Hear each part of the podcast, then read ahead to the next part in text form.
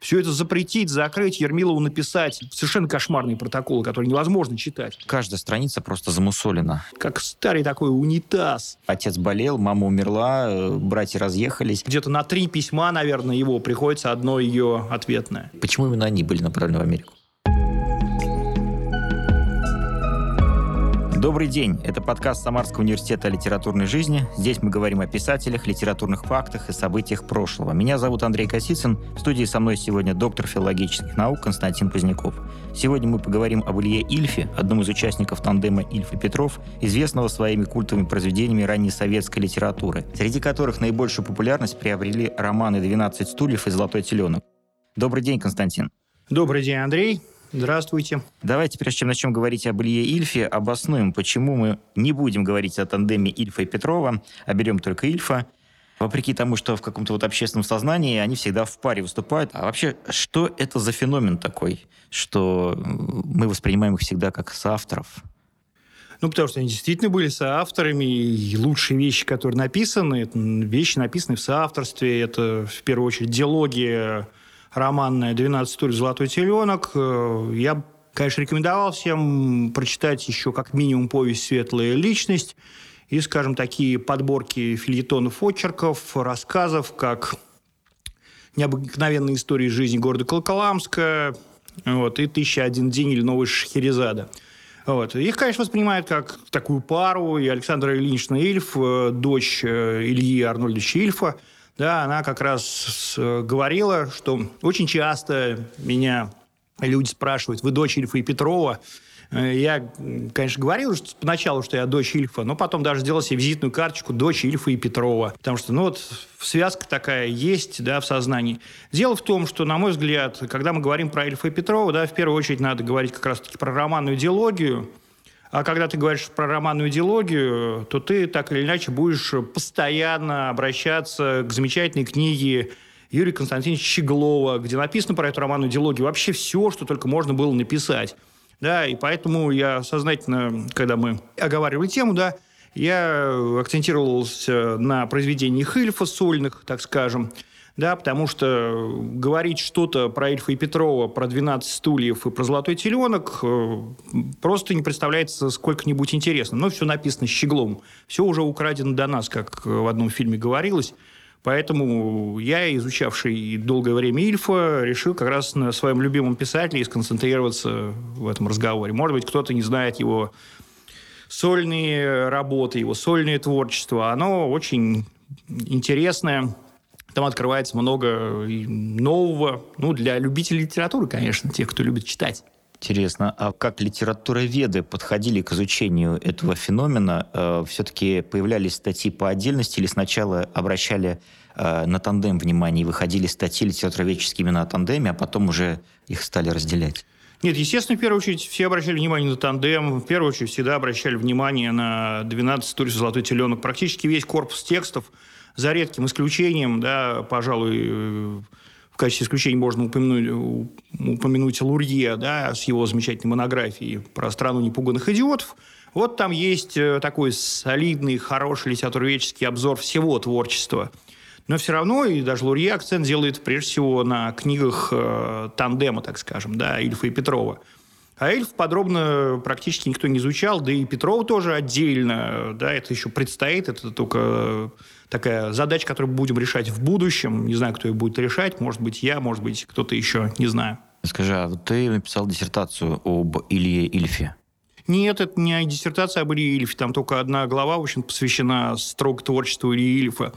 Да, но она, пожалуй, такая для меня была самой главной, потому что, опять же, тут я выступал в качестве первопроходца – да, и мне, я ощущал ответственность, да, что мне нужно выполнить некую миссию, вот открыть э, читателю, что был такой писатель, отдельный писатель Илья Ильф, да, не в тандеме, не в связке, что он ценен сам по себе, что он сделал огромное количество открытий, что образ Остапа Бендера появляется, в общем-то, уже в его, именно в его рассказах, фильетонах. Это было его изобретение. Там появлялись уже похожие персонажи. Э, Филитон Евгения Петрова, к сожалению, они целиком до сих пор не опубликованы. Огромное наследие э, Евгения Петрова, то есть Евгения Петровича Катаева. Да, но до сих пор э, да, эти архивы где-то там лежат, и вышла всего лишь одна единственная книга избранных сочинений Евгения Петрова в «Текст» уже довольно давно, в 2006, по-моему, году или 2007, примерно так. Да, и пока что ничего не выходило, да, то есть все это какие-то редкости, которые мы должны искать. И кто знает, может быть, Евгений Петров тоже откроется с неожиданной совершенно стороны.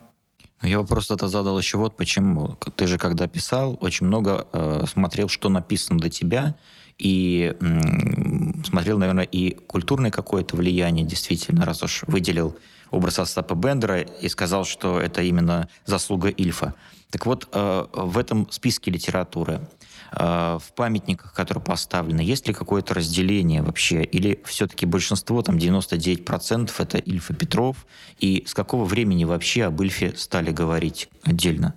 Я думаю, прежде всего, про Ильф стали говорить отдельно благодаря Александре Ильиничне Ильф, за что ей вообще огромное спасибо. К сожалению, в 2013 году она ушла из жизни.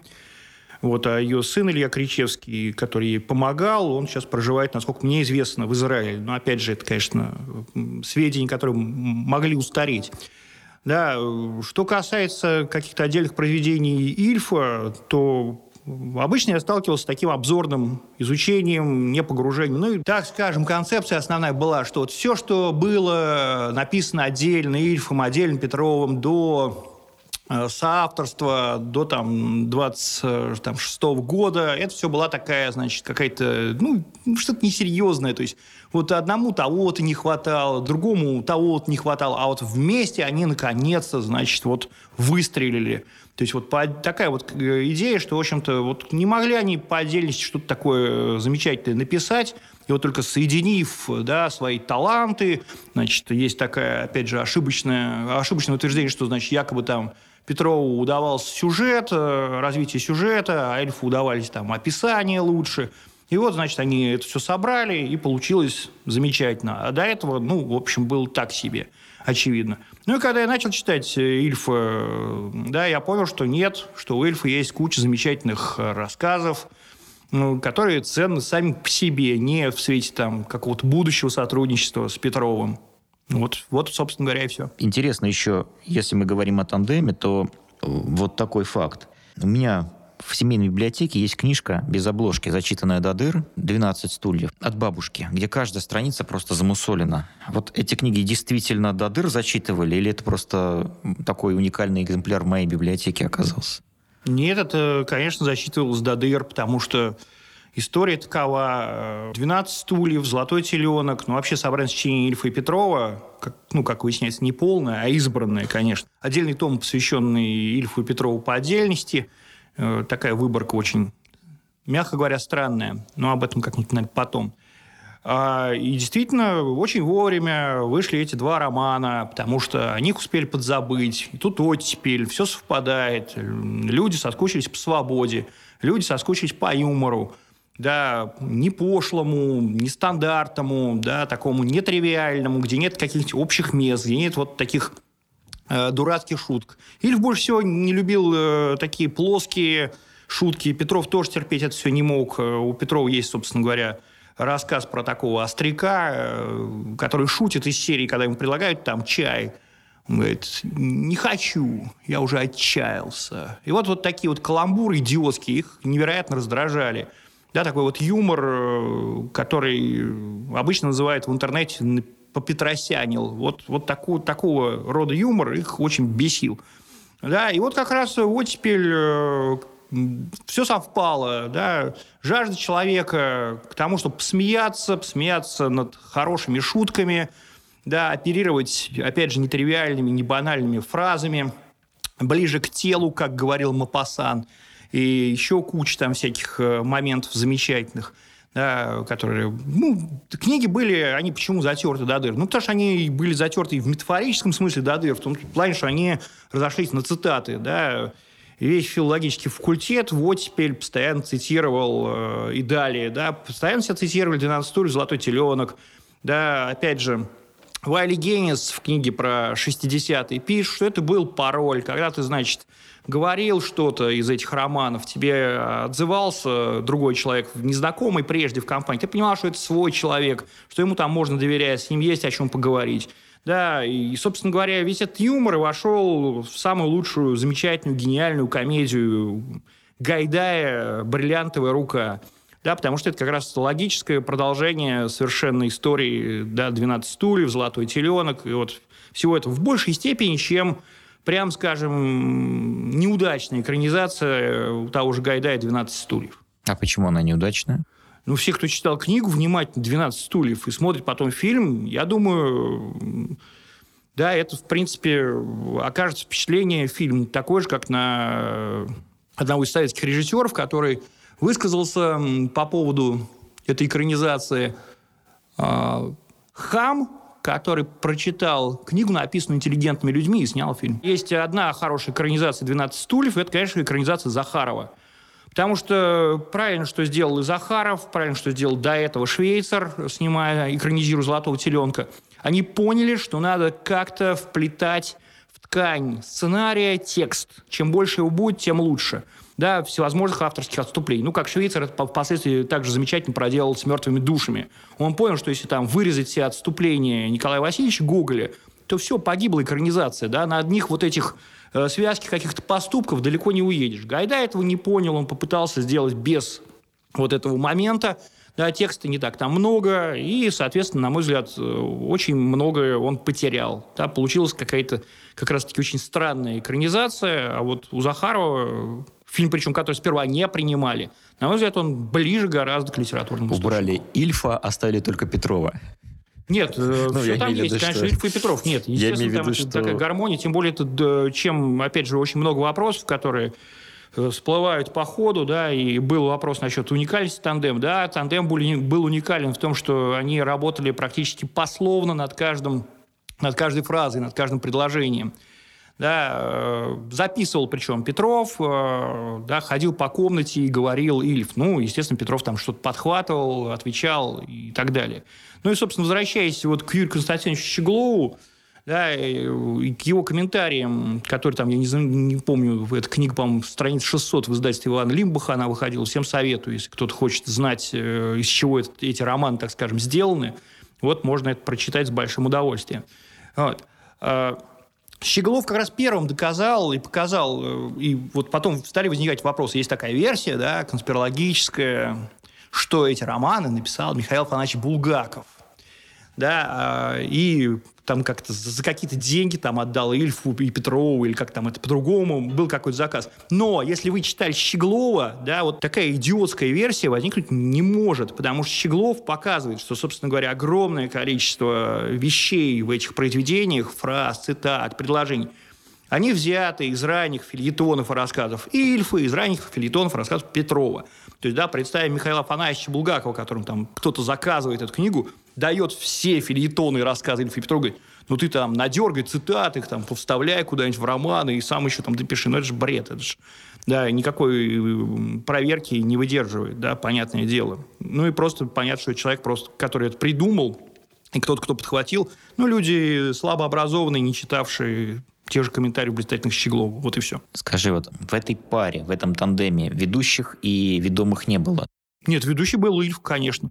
Евгений Петров сам это признавал. Он говорил о том, что вроде старше всего на пять лет, но для меня он был абсолютно мэтром. Он вроде как ничего такого выдающегося не написал на тот момент, да, но я его считал вот настоящим литератором, настоящим поэтом, прислушивался к его мнению. Да, он у нас все по части вкуса, да, литературного. Ответственен был Ильф. Тем более, читая, опять же, рассказ Филитона Ильфа, вы там найдете огромное количество цитат, отсылок, аллюзий. Одна э, тема Ветхого Завета, да, она красной нитью проходит через все творчество Ильфа, и в том числе вплетается, конечно, и в романы уже с Ильфом и Петровым написанные.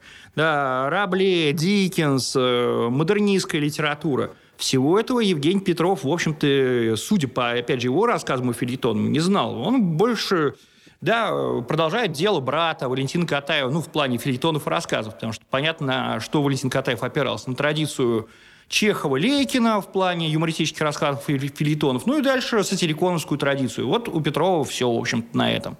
Да, те, темы ограничиваются. Вы не увидите там каких-то изящных аллюзий, обыгрываний, пародийных моментов в отношении тоже русской литературы, зарубежной литературы. Да, а этот человек был очень начитанный, всегда державший нос по ветру, знавший все модные течения, одним из первых открывший для себя экспрессионизм тот же и так далее. Поэтому ведущим был он, конечно, безусловно. Ильф с Петровым познакомились в Москве или еще в Одессе? Они же оба одесситы. В Москве в 23 году. А как это случилось? Они вместе работали в «Гудке»? или раньше? Случилось благодаря Мыльникову переулку. Это такое историческое место. Да, дело в том, что вот Валентин Катаев, нельзя о нем не упомянуть даже здесь, э, был, об этом я как-то потом расскажу, своего рода, наверное, таким, я не знаю, как сказать, ну, в западном смысле слова, продюсером вот этой одесской компании, потому что постепенно он в Москву всех за собой перетянул. Он сам переехал в Москву, да, с юга России, вот. И постепенно всех своих друзей, да, и брата переманил в Москву. В 23 году сначала приехал, если мне память не изменяет, сперва Илья Арнольдович приехал в Москву, да, а потом переехал туда и Евгений Катаев, который вообще-то собирался устроиться в уголовный розыск, потому что он э, в Одессе был сотрудником уголовного розыска, бегал там с пистолетом, задерживал всякие банды, как он сам говорил, с присущим ему юмором, что первое литературное произведение, которое я написал, это был «Осмотр трупа неизвестного мужчины». И там они в Москве уже познакомились. Э, познакомились, потому что все жили в Мыльниковом переулке. Все одесситы, которые приезжали, писатели, да, э, приезжали в Москву. Первое время, сколько уж там хозяин позволит, или когда решится квартирный вопрос, они жили у Валентина Катаева в Мыльниковом переулке. Все они там тусовались, там было очень весело. Там проживал одно время Ильф, там проживал одно время Евгений Петров. Э, понятное дело, что компания была одна. Да, в эту компанию входил, конечно, Юрий Карлович Олеша, и Михаил Афанович Булгаков, э, да, и так далее. Брат старший Сандров Фазини, да, брат Ильф, художник. Ну, в общем, можно перечень долго продолжать. Багрейский к ним захаживал, потом часто навещал их э, Владимир Владимирович Маяковский – да, то есть вот сложилась такая веселая компания, и Надежда Мандельштам писала, что был такой фольклор Мыльникова переулка, если вы там хотя бы раз побывали, да, то вы многие шутки из «12 стульев» бы узнали, потому что там вот люди постоянно фонтанировали какими-то остротами, и многие эти остроты потом в роман вошли. А каков был путь, первые шаги Ильфа в литературу уже? Они случились еще в Одессе? В Одессе, да, он писал, он сначала был э, таким авангардистом, поэтому авангардистом сохранились э, отдельные строчки, это стихи без рифмы, но с вполне замечательным ритмом, с интересными такими метафорами про комнату, которую лирический герой обклеил мыслями о ней. Да, писал он очень много стихов, был таким авторитетом в одесском коллективе поэтов. А уже в 23 году видимо, буквально до переезда в Москву, и по приезде он пишет сразу несколько рассказов, очевидно, отыскивая свой стиль, свой дискурс, да, и там есть группа, там, скажем, одесских рассказов, да, Антон половину на половину, который вот хочется процитировать, да, это как раз из серии подобных произведений, где, соответственно, вот такой фольклор молдаванки, речевой жанр Ильф осваивает – да, мы все с любовью смотрим на своего вождя, и один только Антон половину на половину. Первая заведуля на все Черное море молчит и играет на зубах марш для тромбона. «Что ты молчишь, музыкант?» – спрашивает Миша. «Почему я не вижу уважения от дорогого товарища? Половину на половину». Музыканта физиономия мрачнее, чем вывеска похоронной конторы. Он вынимает руку из пасти и визжит. «Чтоб я так дыхал, если я тебе дорогой товарищ». Ну вот примерно в таком духе. Да, это все напоминало рассказы Бабеля, хотя есть исследование, посвященное сопоставлению Бабеля и Ильфа, и там доказывается, что, в общем-то, это совершенно разные речевые жанры, и ничего Ильф у Бабеля не похищал, и под него, что называется, его не копировал, да, то есть э, потом у него есть, э, в будущем у него появится один фильетон, причем с героем уже из, героем, который перекочует в роман «12 стульев», это Коробейников, известный под никнеймом Варфоломеич, фильетон «Кислая копейка». И это единственный фильетон э, у Ильфа, написанный под Зощенко, то есть в речевом жанре, в речевой манере Зощенко, в сказовой абсолютно манере. То есть он экспериментировал, он искал и нашел уникальную свою манеру, которая мгновенно узнается, опознается в этом рассказе, хотя он написан задолго до сотрудничества с Петровым. Это рассказ «Повелитель евреев», где герой – Это, в общем, такой уже прообраз Остапа Бендера, вовремя воспользовавшись тем, что его приняли за сотрудника ЧК и, в общем-то, выживший все возможные выгоды из сложившегося положения. С очень неожиданным, классным финалом, что говорит о том, что в плане сюжета Ильф очень хорошо понимал, что делает, да, что истории у него были очень интересные, цепляющие, фактически с такой, можно сказать, детективной интригой. Он пришел в литературу сразу профессионально, зарабатывал на этом.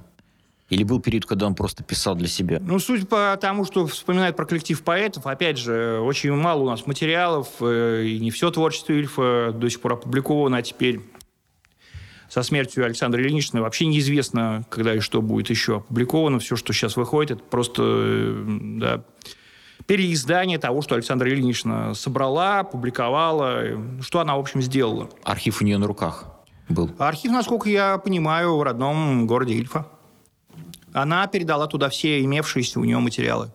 А что за история с стихами в журнале «Синдитикон»? Э, там под женским псевдонимом везде Ну, я на самом деле считаю, что это вот насчет псевдонима женского, который тем более так и не упоминается нигде, что там за женский псевдоним был. Это вообще неинтересная история, потому что есть классная, интересная история про псевдонимы Ильфа и Петрова. Потому что есть такой французский э, ученый, автор книг, Пьер Бояр, и он э, в каком году-то, в 2019, по-моему, или, по-моему, в 2019 вышла его новая книга у нас. Называется она «Загадка Толстоевского», да, где объединяются Толстой и Достоевский. Но самое главное, что Толстоевский – это вообще псевдоним. Я, по крайней мере, где, нигде его больше не встречал. Это псевдоним Ильфа и Петрова, который они использовали. Вот это, конечно, интересная история. Откуда Пьер Бояр, это псевдоним? Это совпадение. Это Пьер Бояр там тоже до этого додумался уже в 21 веке и назвал так свою книгу и придумал вот этого писателя Толстоевского, объединив Толстого и Достоевского. Или кто-то ему подсказал, что вот это Ильф и Петров, э, такие были писатели. Ну, ну, тем более, это могло быть, потому что, например, Набоков о них очень комплиментарно, как и Озощенко и Олеша, отзывался. Это единственные советские писатели, о которых Владимир Владимирович Набоков отзывался положительно, комплиментарно. Вот, это само по себе э, говорит о высоком качестве этой литературы. Вот. Какие еще были псевдонимы, кроме Толстоевского? Ну, Ильфу были там Илья Эф и прочие какие-то, да, целый ряд каких-то псевдонимов. Ну, опять же, да, можно, наверное, целую научную работу про это написать. Я специально этим не занимался, честно говоря. Тогда как же взялся псевдоним Ильф? Это же тоже не настоящий. Ильф, я придерживаюсь, опять же, версии Александры Ильиничны. Мне кажется, ей лучше знать об этом все-таки наверняка ее мама рассказывала, почему папа такой псевдоним взял.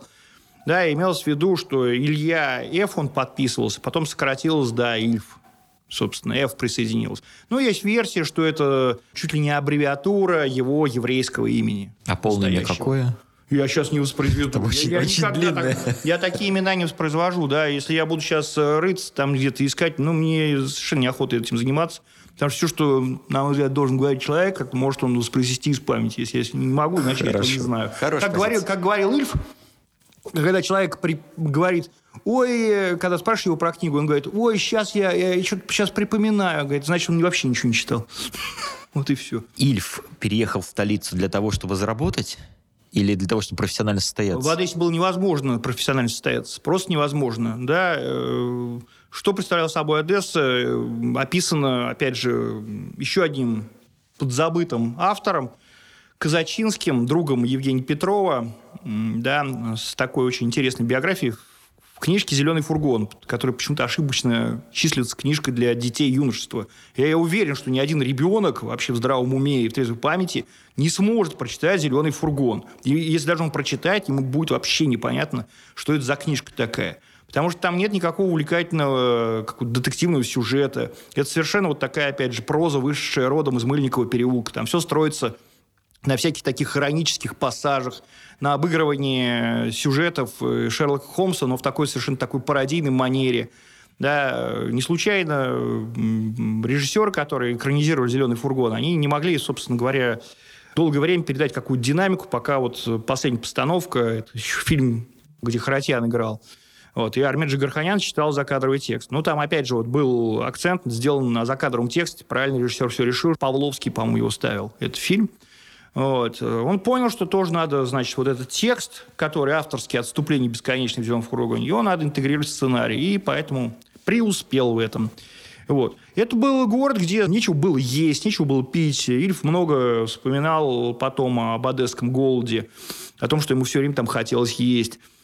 Ни о какой литературной карьере там говорить не приходилось. Да, опять же, везде орудовали какие-то банд формирования, куча была всяких разбойников, за которыми как раз гонялся Евгений Петров.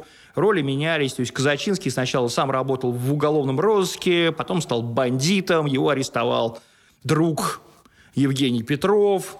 Вот, кое-как э, умудрился, каким-то образом его не поставили к стенке, Казачинского я имею в виду, потому что, как сам Петров говорит, мы тогда казнили именем революции, никаких судов не было поначалу. Мы просто там всех к стенке ставили. Просто по дружбе повезло. Да, он, нет, на суде он как-то ходатайствовал именно за Казачинского, выручил его, и тоже потом перетащили они его в Москву, Казачинского.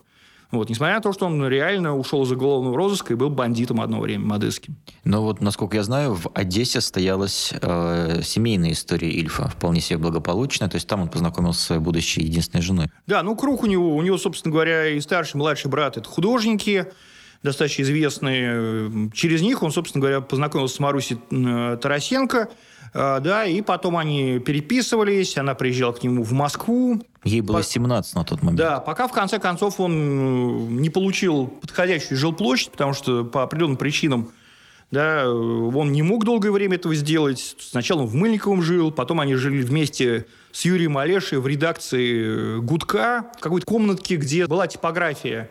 Вот. И, значит, вот эта машина работала, и они там как-то вот лежали перпендикулярно друг другу, как они вспоминали – вот. И, значит, Олеша там что-то писал на какой-то странной бумаге, на каких-то рулонах, которые он разматывал, и вот, значит, записывал. А как э, вспоминает Олеша, Ильф особенно э, не писал, но комментировал все, что пишет Олеша, давал всякие советы, указания, и Олеша к ним прислушивался. То есть Олеша там зависть писал. И хотел все-таки о семейной истории немножко еще в двух словах хотя бы что-то прояснить. Насколько я э, знаю, есть в интернете радиоспектакль по переписке Ильфа с супругой, то есть он уехал в Москву, а она оставалась в Одессе, потом она приехала. Ну, вот, вот этот период какой-то, когда они жили раздельно, они общались в письмах.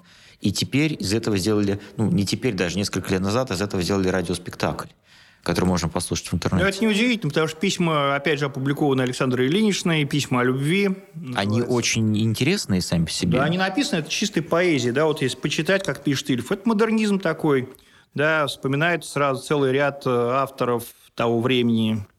Разве я не думаю о вас всегда? Почему я так мало сплю? Почему я ночью брожу по Москве, прохожу бульвар, где пруд? Выхожу к почтамту, который уже вошел в мою жизнь навсегда и навечно. А вас удобнее думать на ходу, ночью, тихо и светло. Театральная площадь пылает огромными фонарями. В полосатой будке продают папиросы, я беру ночью кребль. Днем я курю другие, но ночью всегда эти. Они напоминают мне вас – я открываю коробку, на которой нарисованы нелепые угловатые башни. Нисколько не похожи на Кремль, беру одну толстую папиросу. Удобнее думать на ходу. В переулках темно, площади в пожарах. Кремлю не стоит идти, там ветер. Я иду обратно, опять к бульварам через Кривоколенный, в котором лучше всего думать о вас. Он к ней да? на «вы». Это же литература, да. Он к ней всегда на «вы» в письмах? Нет, по-разному. Э, там, опять же, целая история обращений и моя девочка, и мой мальчик, он ее называет, и на вы, и на ты, и э, по-всякому. То есть там целая книжка, в общем-то. Александр Ильич очень хорошие письма отобрала. Да, ну, понятно, что Илья Арнольдович был очарован совершенно, и там на, где-то на три письма, наверное, его приходится одно ее ответное. Я вот еще хочу прояснить для слушателей. То есть ему в этот момент 24, ей 17, когда они знакомятся. И насколько я помню, а, сначала она водила дружбу с его старшим братом. И только потом обратила на него внимание. Да, но они же сестры были. И там вот такое знакомство общее, переплетение компании, опять же, общие какие-то интересы. Вот, э, да, и так все сложилось очень удачно. Потом все говорили, что у Ильфа жена красавица в Москве, когда она переехала в Москву окончательно. Многие Илья Арнольдовичу завидовали, при этом он сам очень критически относился всегда к своей внешности, есть много всяких его высказываний, при том, что любил он покрутиться перед зеркалом. Говорил, вот так, такое вот какое-то противоречие может быть в чем-то. А вот эта фраза «курили и целовались», то есть они все курили тогда повально? Ну, естественно, да. Ну, господи. Дорогие слушатели, мы напоминаем вам, что курение опасно для вашего здоровья. Если мы посмотрим вообще, да, советский кинематограф, если смотреть, даже там, я не знаю, ну, вплоть до там 80-х годов, вы в любом фильме увидите, что все дымят просто бесконечно, причем всем наплевать, даже положительным героям, даже если вот там дети в помещении, все все время курят. Э, есть фильм ранний с Демьяненко, черно-белый, по-моему, «Государственный преступник», э, если я не ошибаюсь, называется, где они там ищут пособников фашистов, и Демьяненко в серьезной роли следователя. Да. А, и вот как-то там они какой-то такой мозговой штурм проводят, все эти сотрудники госбезопасности, как там вычислить этого предателя, значит, фашистского пособника. И там, в конце концов, просто один из героев говорит, ну и надымили мы с вами, потому что там все вот просто начинают э, курить жестко, и вот все в дыму постоянно. Даже в самых таких знаменитых фильмах, которые до нашего времени дошли, там те же фильмы Гайдая, Данелия, Рязанова, мы видим, что везде герои там смолят, женщины все время курят, никто там не, не говорит, ой, там шуш, девушка и куришь. Нормально все. Или как э, в моем любимом фильме «Максим Перепелица», там командир подходит э, герою, к этому Максиму, говорит, вот был у нас э, там э, солдат в Великую Отечественную, он там приносил каждый раз языка, из, когда отправили на разведку. Вот это была хорошая привычка. Так что закуривайте, закуривайте, когда он говорит, бросил я курить, то есть там наставить наоборот, советский командир, там, давай курить, что-то да, это, это совершенно нормально. А уж тогда все, конечно, курили. А мы напоминаем вам, что курение опасно для вашего здоровья. Бесконечные фотографии с папиросами в зубах, да, у всех этих авторов есть, э, да, были, сохранить, опять же, воспоминания. Ну, есть замечательная глава в, в романе «Алмазный мой венец» э, Катаева, где он вспоминает, как они, не помню, в каком городе с Олешей оказались, в общем, ни туда, ни сюда – денег доехать у них хватило, уехать нет, и непонятно, что делать. Э, работа, которую мы обещали, ее нет. И вот у них единственное, что есть, это папиросы, и они там их как-то в долг берут у местного продавца, который, насколько я помню, слепой, поэтому они мимо него как-то там пробегают, чтобы он э, не поймал должников. Вот, и никак этот долг ему не могут отдать. Но потом Олеша заказывают всякие юбилейные стихи, начинают заказывать, и тогда жизнь да, становится на круги своя, и они э, отдают долг и, наконец, э, покупают билет, чтобы из этого города уехать. Так что это была, была норма, все курили. Такое баловство. Ну и завершая семейную историю, просто когда я не читал, э, много любопытного тоже для себя подчеркнул. Вот то, что в их браке ведущий был он или она, потому что якобы вот и она в первой в любви призналась, несмотря на то, что она младше гораздо, да, и что вообще э, встретились-то они в какую-то очень плохую для Ильфа пору, когда там э, отец болел, мама умерла, э, братья разъехались. То есть такое ощущение, что вот она как, ну так, ангел какой-то его охватила, была с ним и поддерживала, и в, в целом она э, доминировала в этой паре как-то, и он состоялся благодаря ей. Сильно я сомневаюсь, что мы можем сейчас в этом вопросе разобраться, опять же, без Александра Ильинична. Она об этом не особо много говорила. Да, письма, что вот ранние письма, что письма в 30 конца 30-х годов, э, которые он писал э, Маруси из Америки, из США, они показывают, по крайней мере, это письма, опять же, да, не предназначались для публикации. Но мне кажется, по этим письмам видны чувства Ильфа, видно некое такое единство в мнениях, в точках зрения – которое у него было с женой. Но это замечательно, и ну, мне кажется, что у них было такое абсолютное взаимопонимание. Она пережила его на почти полвека. Да, так получилось. Ну что ж, очень рано Илья Ильф, к сожалению, из жизни ушел. Вот, и поэтому остался недописан его сольный роман, о котором, опять же, приходится сожалеть очень сильно. Вот, потому что в последние годы Ильф опять остался без Петрова, в том плане, что он начал писать свой собственный роман. Про вторжение римского легиона, да, который каким-то образом непонятно перенесся в наше время, в советскую Одессу. Торглись римские легионеры, молниеносно захватили власть, Большинство одесситов стало коллаборационистами. Впоследствии эти же, собственно, коллаборационисты начинают бунтовать против римлян. Это очень смешно, это очень здорово. Это совершенно не похоже на такие мертвые вещи, последние написанные в тандеме, что «Одноэтажная Америка», что это кошмарный уже совершенно соцреалистический рассказ Тони. которым, мне кажется, вообще Ильф э, толком руку не прикладывал. Я там вообще ничего ильфовского не вижу, зато я нашел там кусок из фильетона Евгения Петрова из раннего в финале. А это блестяще написано. То есть Ильф не исписался, все было нормально. Вполне возможно, что Евгений Петров тоже был в отличной форме. И доживи он до 60-х, как его брат, он бы тоже всем показал класс. Но, к сожалению, в 1942 году не стало и Евгения Петрова. А его жизнь в связи с э, переездом в Москву и улучшением дальнейшим финансового благополучия, жилплощади сказалась на качестве работы, на литературном стиле? Ну, мне кажется, весь творческий путь и Ильфа и Петрова – это прогресс такой, то есть это все лучше и лучше, да, и последняя там часть «Золотого теленка» – это такая это юмористическая проза совершенно. Это довольно-таки какая мрачная, пессимистичная вещь. Это высокая, на мой взгляд, литература. Все, кто внимательно последнюю часть «Золотого теленка» читал, э, понимает разницу между там, «12 стульями» и «Золотым теленком». Это гораздо уровень выше. Несмотря на все утверждения Петрова, что они там как-то значит, с трудом, с большим золотого теленка писали, что времени это занимало больше, что шутки что-то поистощились, задору было меньше. Все свидетели, которые заходили к ним в гости, там вот Виктор Ардов об этом оставил воспоминания, они говорили, что Ильф и Петров фонтанировали, о том, что они целые куски вычеркивали, причем замечательные фрагменты остались за бортом этого романа. Это переход, э, там, значит, когда Остап Бендер приезжал да, в провинциальный этот городок. Среди э, вокзала была огромная такая лужа, как озеро. Ее надо было либо обходить, либо местный был рикша. Ты запрыгивал ему на закорки, и он тебя там переносил. Вот. И Бендер, когда слезает с этого рикши, говорит, за неимением передней площадки схожу с задней. Да, и так далее. То есть понятно было, что Евгений Петров здесь слукавил. Никакого истощения у них не было. Я думаю, что это реакция на пресс который начинался с 1933 года. Они с трудом, с большим, как известно, опубликовали отдельную книгу «Золотой теленок». Там целая битва была за этот роман. А выиграли они ее только благодаря заступничеству Горького, потому что книжка вышла. Это, опять же, это вообще история, которую сейчас вообще невозможно представить, да? Современная русская литература, да? Ну, кто там будет восторгаться современными там писателями, не буду уж называть имен, да, в других там странах повсеместно. Это был мировой успех. Они были успешны в Европе, они были успешны в США. В США «Золотой теленок» вышел раньше, отдельный книги, чем в России, с надписью «Книга слишком смешная, чтобы сдавать ее в Советском Союзе». И их сразу же начали экранизировать, им предлагали писать сценарии.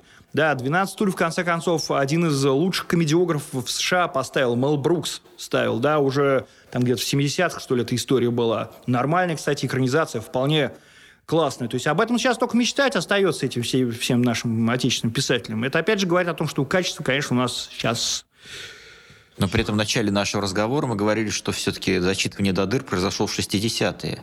То есть, да, конечно. Э, их читали больше после смерти, чем при жизни. Нет, тут, тут же история 60-х. Ну, оттепельная история 60-х. Это история бума литературного. Да, как у Аркаши Северного. Книжный бум. Да, есть даже такая песня. Да, это имеется в виду к тому, что люди, люди ходили толпами на стадионы, где читал стихи там Евтушенко, да, все сами писали стихи, все сочиняли что-то. Там был необычайный просто успех у литературы. Литература-то обновилась, да, тухлый социалистический реализм вдруг дал сбой, да, куда-то там как будто бы исчез, затаился на время.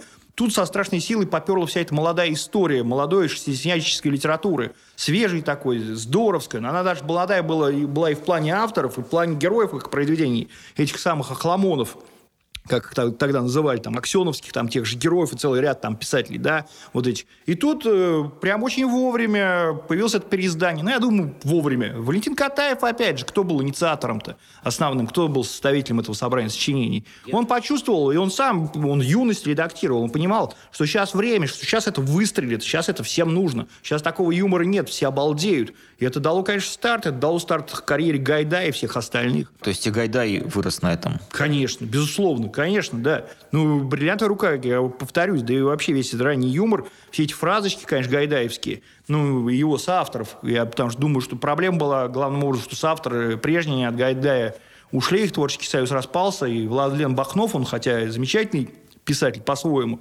но он, конечно, не дотягивал до этого уровня, потому что еще там, скажем, перенести на экран э, блестящие пьесы и рассказы Зощенко, у них нормально получалось. А вот с остальным уже с каким-то оригинальным материалом да, это была уже проблема. Ну, что там, сравнивать «Бриллиантовую руку», да, шедевр, или там какой-нибудь «Спорт Лото», там, 82, что ли, я уже не помню, как этот фильм называется. Это же, да, замечательный фильм, и не поверишь, что тот же самый режиссер вот этот «Спорт Лото» тухлое снял. Я к тому, что в 30-е годы, когда был съезд писателей, когда формировался социалистический канон, вот эти книги э, также были востребованы или все-таки по нисходящей уже они читались, там меньше к ним внимания было в конце 30-х, к концу жизни э, Ильфа и Петрова? Я думаю, что, конечно, бум популярности был э, в то время, когда они выходили. Это конец 20-х, начало 30-х, в Советской России конкретно, да, Потому что не будем забывать здесь, э, я другой пример приведу. Это пример Михаила Зощенко, всенародного любимца, да, который, который был самым популярным. И, в общем-то, Ильф и Петров достаточно ревниво относились, с ревностью относились к успеху Зощенко. Об этом тоже остались воспоминания, остались выпады Ильфа и Петрова в адрес Зощенко. Ну вот, ответный выпад Михаила Михайловича, когда он сказал, ну сейчас книги все больше... Э, все коллектив, коллектив, не может один человек сейчас книгу даже написать. Вот все вдвоем норовят. Да, то есть была такая у них э, перебранка, при том, что они вполне себе приятельские э, отношения сохраняли. Ну и то, что написал э, да, некролог Зощенко об Ильфе, это, наверное, лучшее, что об Ильфе было написано в ту пору. Ну вот, например, история Зощенко, да, которому выстраивались очереди, которого весь народ любил, да, именно народ, потому что, да, интеллигенты там понимали, условно говоря, что это такой, такая хохма, это степ над советским обывателем, да, и читали это так. А советский обыватель, э, да, который сейчас там превратился в российского гопника, он читал это, это рассказ про меня, вот такой вот, такой вот, как я, Зощенко такой. Такой вот тип да, братцы там мои товарищи, стоя, конечно, на платформе, вот эти фразы. Иронии не понимали. Они не понимали иронии, да, они считали, что Зощенко воспевает их, их взгляд на действительность, и все его поэтому любили. Но смотрим мы, да, и к началу уже сороковых, когда Зощенко стали совершенно сознательно, Сталин наконец до него добрался, потому что, как известно, не переваривал он только двух писателей, так активно ненавидел. Это Платонов и это Зощенко – вот. И вот когда он добрался, и сначала закрыли публикацию перед восходом солнца, да, во время войны, потом в 46-м Зощенко, да, ну, в паре с Ахматовых тогда приложил Жданов. Потом, когда, опять же, вроде все восстановили, в Союзе писателей, так скажем, реабилитировали, но тут неудачная встреча с иностранными студентами, Зощенко опять начинают совершенно сознательно топтать, над ним начинают издеваться, да, морально унижать. Да, его там Симонов на глазах у всех унижает. Это совершенно кошмарные протоколы, которые невозможно читать. Ну вот где весь этот народ, да, который так любил Михаила Михайловича? Везде публикуют, что Зощенко вот такой секой, да. И вот эти массы, эти толпы, которые там выстраивались к нему за автографом, которые писали ему, есть же отдельное произведение у Зощенко, письма читателей, да, собрано. Да, да, большое произведение, что он еще серьезный отбор производил, там, литературных правил и так далее. Куда делись, делать все это современным языком выражать, фэн-база? Да, в никуда, все, ну запрещено, ну запрещено, все. Забыли, да. Про Легко и покорно так Да, то же самое с Ильфом Петровым, я считаю. Когда э, в 50-х, насколько я помню, еще при, да, или в конце 40-х, где-то так, был, была идея, опять же, у госиздательства э, собрание сочинений Ильфа и Петрова выпустить э, нет, нельзя, там с самого верха от Сталина пришло распоряжение все это запретить, закрыть, Ермилову написать статью, вспомнить об Ильфе и Петрове, какие они, значит, антисоветчики и так далее и тому подобное. Он э, и до, перед смертью самого Ильфа Сталин очень лицеприятно о них высказывался. Он говорит, вот они там болтают, опять какие-то советы дают. То есть там презрение сквозило в его словах совершенно очевидное. Потому что Ильф и Петров написали ему письмо э, о нецелесообразности постройки советского Голливуда. И он был очень разозлен. Ну и был еще легендарный филетон «Клооп», после которого главного редактора «Правды» вызывал на ковер кто-то из ближнего круга Сталина, а тому Сталин сам заметил этот клоуп, взбесился и сказал, что если они что-нибудь еще себе такое позволят, да, ну, все понятно, что дальше будет. Как-то все эти вещи наверняка сказывались и на здоровье, да? То есть это все-таки было какое-то противостояние внутреннее политики. Тут я не думаю, что вот э, сильно особо... Хотя, конечно, вряд... хотя, конечно, сложно говорить, судя по записным книжкам Ильфа, его это действительно очень сильно напрягало. ситуация, в которой вот, ну, я, я считаю, что это момент такого, да, профессионализма, когда ты понимаешь, что ты вот профессионал, ты э, хорошо чувствуешь литературу. Ну, тем более э, Ильф, как и Катаев, как и Олеж, он же поэт, да. Это особый такой текст, создаваемый поэтом в прозе, ну, как и у Гоголь, да, это чувствуется, что человек хорошо чувствует ритм. Вот, опять же, современные прозаики, они, большей частью вот прозаики, как прозаики, у них там не было никакого поэтического прошлого, это, опять же, чувствует, что текст рыхлый, неструктурированный, там нет ритма, который бы унес, да, как вот э, какой-нибудь там сад описывает э, Гоголь «Мертвых душах», сад Плюшкина, да, он никакого отношения не имеет к основной сюжетной линии, но ты читаешь это, как читаешь хорошие стихи. Да, ты просто поглощен ритмом, поглощен да, такой достаточно простенькой мыслью автора, но тебя захватывает прежде всего вот этот ритм, эти красоты метафорические языка. И вот когда ты этим владеешь, да, э, мастерством, да, хотя очень сам критично там был настроен, но он же видел вокруг себя совершенно бездарности. Он же критиком работал в том числе. Он рецензировал совершенно кошмарные там произведения, да, жуткие стихи. Он там рекомендовал многим, просто он откровенно писал. Вот сейчас таких рецензентов очень мало, которые пишут, оставьте литературу, да, уйдите отсюда, не засоряйте пространство, воздух не портите здесь. Он к этим халтурщикам, да, обращался в 20-х годах и в начале 30-х. И тут он увидит, что эти халтурщики занимают места рядом с ним на съезде, условно говоря, в 34-м Союз писателей. Они там выступают с трибун, да, эти плохо пишущие люди, которых он там критиковал в записных книжках, там, типа Павленко и прочих остальных, еще хуже, конечно, были, да, они получают какие-то премии бесконечные, да, у них успех какой-то. Он же понимал, да, что это, что это чудовищное преступление над, прежде всего, литературным профессионализмом. Это, я считаю, конечно, его угнетало. А тут бодренький Евгений Петров под боком, который с оптимизмом, в общем, смотрит всегда в будущее. Он был главным оптимистом в этой паре да, говорит, что не надо писать роман про нападение древних римлян на Одессу советскую, пользуется своим правом вето, да, делает крен значительный в сторону социалистического реализма, улавливая, как Валентин Катаев, куда ветер дует, младший брат также поступил. Мне кажется, конечно, это Ильфа угнетал, но вряд ли его это угнетал прям до туберкулеза. Вот хотя у них была крупная ссора в 30-х годах, именно в Штатах, куда они там приехали, вот, и сохранились, опять же, воспоминания, что вот они орали друг на друга очень долго, ну, кое-как угомонились, и что нам делать, мы вроде вдвоем пишем, ну, ладно, будем продолжать дальше. Но вот эта ссора, которой, круче которой не было, по их собственным словам, это о многом говорит. Что в 30-х годах у них, конечно, были, после публикации «Золотого теленка», очевидно, накалились отношения в этой паре. А поездка в Америку была связана с чем? То есть это послали для чего их туда? Конечно, в «Правде» работали. Опять же, редакция, которая просто разнес э, в записных книжках Ильф, да, что значит разнести редакцию главной советской газеты? Ну, он про себя. Где на первой полосе там Иосиф Виссарионович Сталин инкогнито да, публикует какие-то там свои муровые статьи, там, э, сумбур вместо музыки и всякую вот эту ахинею, которую он там писал. Да, э, их послали, да, как официальный лист, такие журналисты, писатели. Сейчас смешно нам напишут про Соединенные Штаты Америки. Да, ну, конечно, на мой взгляд, большей ценностью обладают письма того же Ильфа из Штатов. По ним больше узнаешь, очень там смешные фразы, там же они поссорились круто очень, опять же, с главным там этим советским кинематографическим соколом Сталина, Александровым Григорием, который там вот это все. Веселые ребята, Волга-Волга. Цирк. Цирк они ставили. Под э, куполом цирка была пьеса совместная, сценарий, превратившийся у Катаева. Ильфа и Петров, они втроем ее, значит, написали. И посмотрев, что у Александрова значит, получилось, э, они сняли свои фамилии с титров. Это было тоже очень крутое решение, конфликтное. Вот. И Ильф там, например, жене пишет. Вчера там ходили в какое-то там заведение, значит, девки пляшут, э, там, обнаженные наполовину, да, э, одетые там на треть, одетые на четверть, и совсем голые. Зрелище вполне в духе художественных воззрений Гришки Александрова. Ну. То есть вот это там живой язык, ты видишь, что, что Ильф, опять же, с иронией, с фирменным юмором на это все смотрит.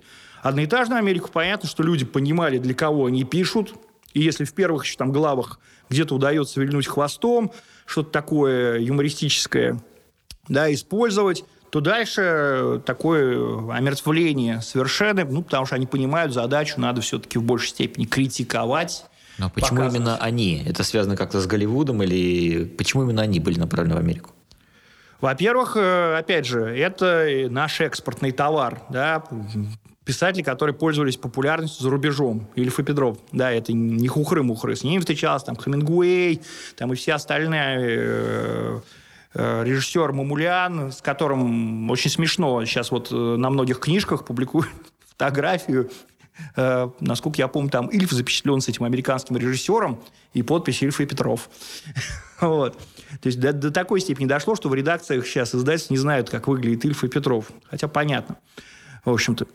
С одной стороны это, с другой стороны, что они в «Правде» уже работали. Ну, кого еще посылать, когда у тебя в «Правде» Ильф и Петров работают? В главной твоей газете. Кого еще послать с миссией в США, чтобы они там...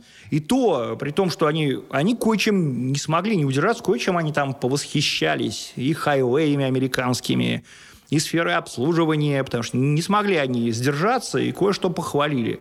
Вот. И был же поток писем, кто-то благодарил, а были письма, значит, с таким воззванием обратить внимание на Ильфа и Петрова. Как они, они могли. Пишут. Да, что тут какие-то тут слова об Америке вполне комплементарные попадаются. Как советские писатели такого себе позволили. Там же многие писали такие письма-доносы, да, замечательная такая форма. Были рецензии-доносы, были письма-доносы, ну и так далее. Я читал, что Ильф э, последние годы увлекался фотографией, даже денег занял у Катаева, чтобы фотоаппарат купить. И это как раз э, во время написания великого комендатора АК «Золотой теленок». А какие хобби вообще были у него, у Ильфа? Вообще Ильф – это же такой писатель, как Изощенко, с богатой трудовой биографией, то есть э, как и Газданов, то есть это писатель, который, на мой взгляд, мог, значит, э, работать везде. То есть у него не было такой врожденной какой-то интеллигентской брезгливости. Я там какой-нибудь гуманитарий, я вот там пилить, там строгать не буду, еще что-нибудь не буду. У них послужной список у всех э, огромен просто. Вот. Ильф и бухгалтером работал, э, и на фабрике ручных гранат каких-то. Пустовский вспоминаешь, что-то там на телеграфных столбах что-то тоже чинил, чуть ли не как и да, монтер выступал. Э, в повести э, жизни, о жизни Паустовского есть как раз момент, когда он смотрит на улицу Одесскую, где он тогда проживал, и видит, что около столба стремянка, а на стремянке там Ильф что-то починяет. Вот. То есть э, богатый такой опыт был у Ильфа в этом плане, в плане трудовой биографии. А по фотографии? Он конкретно, снимки эти где-то опубликованы? Да, да, да. Это, опять же, Александра Ильинична Ильф. Как только она начала публиковать вот эту серию книг в издательстве «Текст», да, она вез, практически везде, во всех биографических книгах в одноэтажной Америке иллюстрировала это фотографиями Ильфа. Да, это действительно замечательные высокохудожественные фотографии. А потом уже она, видимо, вот с издательством Ломоносов какой-то договор заключала, и там несколько книг выходило, в том числе прям фотоальбомы Ильфа с замечательными фотографиями. Он потому что увлекся, занял денег как раз-таки у Евгения Катаева, то есть у Евгения Петрова. Но и Петров по этому поводу шутил, что был у меня там, по-моему, 800 рублей на сберкнижке, и был у меня соавтор. Теперь, значит, он занял у меня эти 800 рублей, купил фотоаппарат и все необходимое. Вот, и писать отказывается, сочинять отказывается, ходит все время фотографирует. И деньги Нет друга ни денег, потерял. ни соавтора, да, шутил Евгений Петров. Да-да. Ну, действительно этим фанатично увлекся. А еще он был э, книгачей в том плане, что он, значит, обладал, это многие говорят, не только Валентин Катаев, огромное количество э, товарищей, знакомых Эльфа утверждало, что он обладал каким-то феноменальным совершенно феноменальной такой способностью выуживать из книг э, все самое ценное. Он покупал огромное количество разных самых книг, разной литературы, и вот умудрялся из них какие-то вот, то есть про какой-то телеграфный царский код он купил там книжку, про ютландские, ютландское сражение – и вот из них он потом доносил какие-то крупицы знаний полученных, такую выжимку делал своеобразную, и всех это очень сильно поражало. Ну и он, конечно, был мастак на всякие острые, забавные высказывания о литераторах. То есть, например, э, я всегда говорю, когда мы проходим, там, скажем, Виктор Гюго, про то, как отзывался о нем Ильф. Он говорит, Виктор Гюго, он говорит, как старый такой унитаз. Вот, в принципе, все его произведения. Это, вы знаете, такой вот унитаз, он стоит, ничего, вода не сливается, что-то он там бурчит, шипит, что-то там с ним делается в этом бачке. И потом он в какой-то момент со страшным шумом как все сольет. Вот это проза Гюго. И вот читая собор Парижской Богоматери, да, хрестоматийный текст, ну, действительно же, вот это там описание собора, думаешь, ну, что, что, что. Потом раз какие-то события, ну, действительно, прям вот тут сливной бачок все спустил, действительно. Меткое наблюдение. Вообще меткий наблюдатель, конечно. Умер Илья Ильф э, внезапно для всех или все-таки уже, Нет, уже все ожидали? Знаю, болезнь. Ильф болел туберкулезом, кашлял кровью. Много лет, насколько я понимаю, да? Когда это обнаружилось? Да где-то год за 3-4, насколько я помню. И понятно было, что это Да. печально кончится. Ну, с туберкулезом тогда все как, как произведениях классиков Томаса Мана, например, там «Волшебная гора». Это как повезет. Но вот Ильфу не повезло, он сам говорил перед смертью, как же ужасно мне не повезло. Ну, умудрялся там шутить, когда там шампанское он пил тоже незадолго до смерти. Он говорил, что шампанское марки Штребе, то есть те последние слова, которые Антон Павлович Чехов сказал перед смертью. То есть я, я умираю. Вот. э, Да, это печальная очень история. Тем более, вот э, не так давно родилась дочь, которую он очень любил, обожал. И как раз э, слова его стали действительно такими пророческими, что он говорит, э, ска- сказал жене, что оставляю тебе Сашеньку, чтобы она обо мне напоминала. Ну, а Сашенька Александра Ильинична, она действительно, э, наверное, из всех этих детей, Ильфа и Петрова, она больше всех напоминала об этом тандеме нам на протяжении долгих лет.